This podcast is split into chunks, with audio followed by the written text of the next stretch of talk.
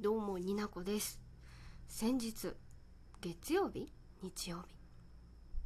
9月の頭大きい台風が台風10号ね来たんです。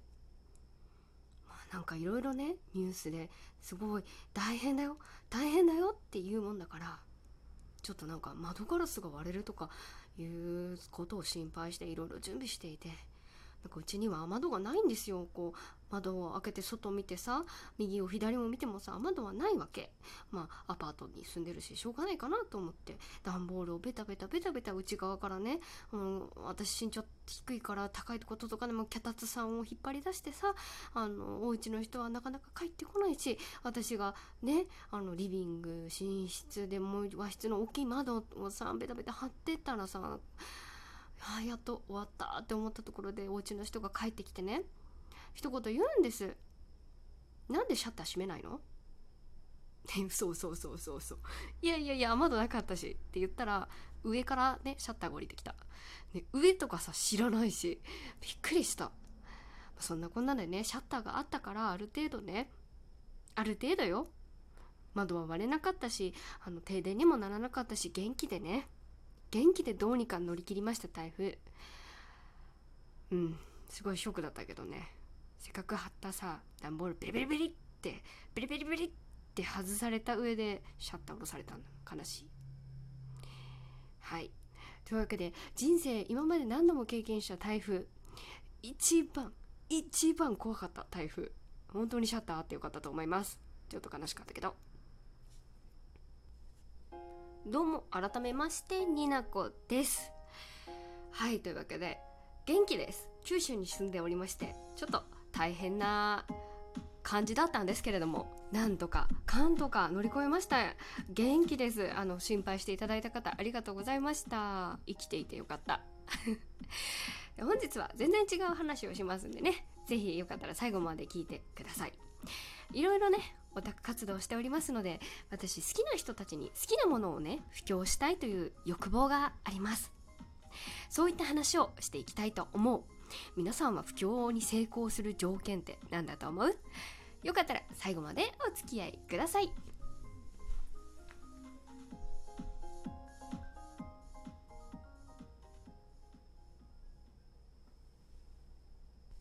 はいやっていきたいと思います。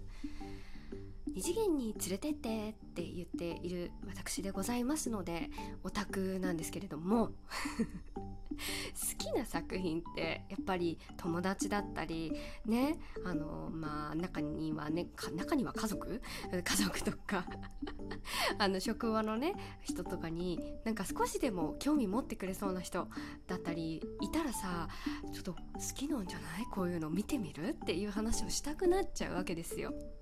ね普段陰キャなんですけどすごいなんか変に陽キャの部分が隠れていた陽キャの部分が出てくるみたいなところがあるんですけれども皆さんはいかがでしょうか？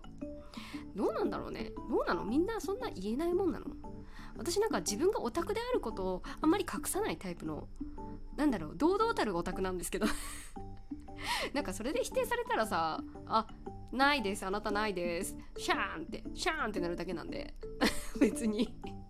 まあね別にいいんかなと思ってる。から結構あの言っちゃうタイプなんですけれども。もう隠す、うんまあ、おっぴらには言わないけどね。そんな自らは。ちょっと趣味の話をされたら結構オタクなんですよみたいな話をすることが多いかなと思ってる。早めに先手を打っておけばね意外とねオタク仲間ね見つかるんですよ。意外と隠れてる人多いんで、まあ、そんな話もしつつあの本題ですよ。そういった中でさ私が好きなものを一緒にハマれるお友達をさ増やせたらいいじゃない。ね。不況に成功する条件って何だと思います？まあいろいろあると思うんですよ。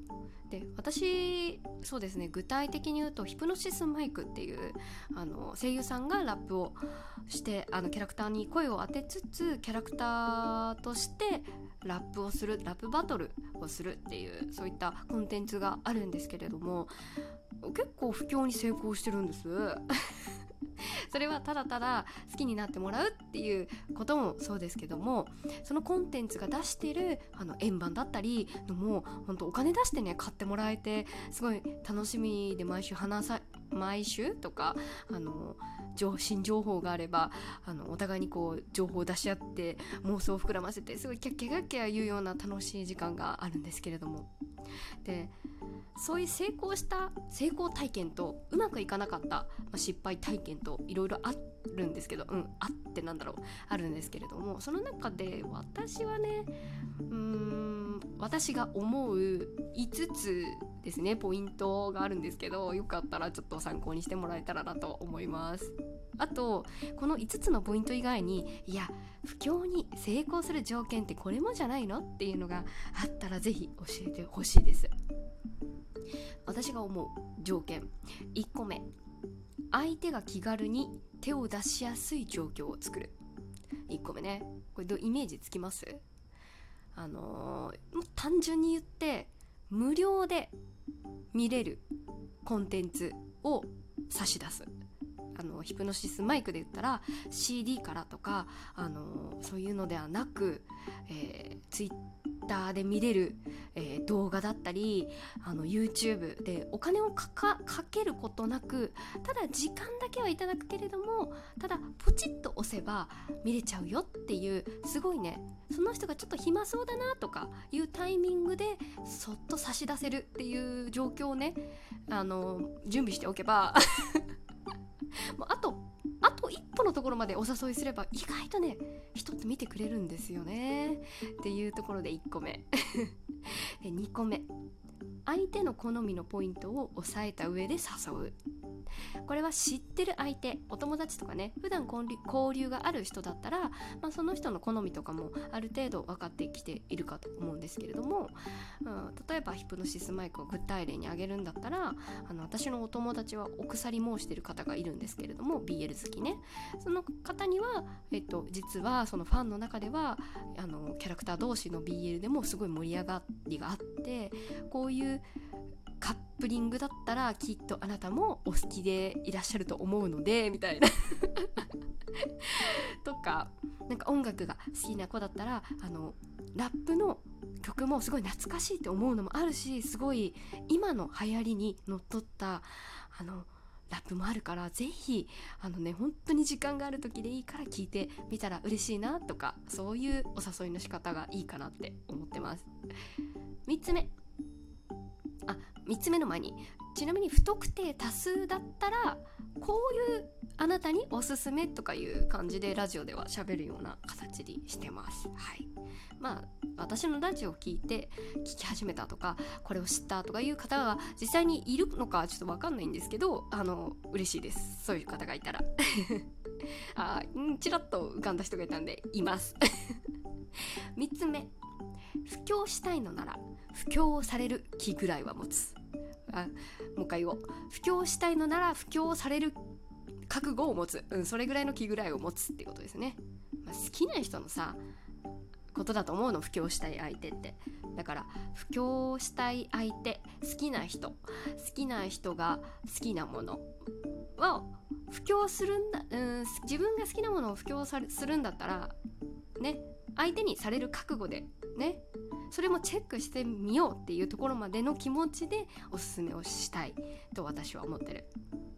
なんだったってさこういうなんか生きるために絶対に必要なものじゃないじゃないですか趣味って。だけどあったら人生を豊かにしてくれるもの。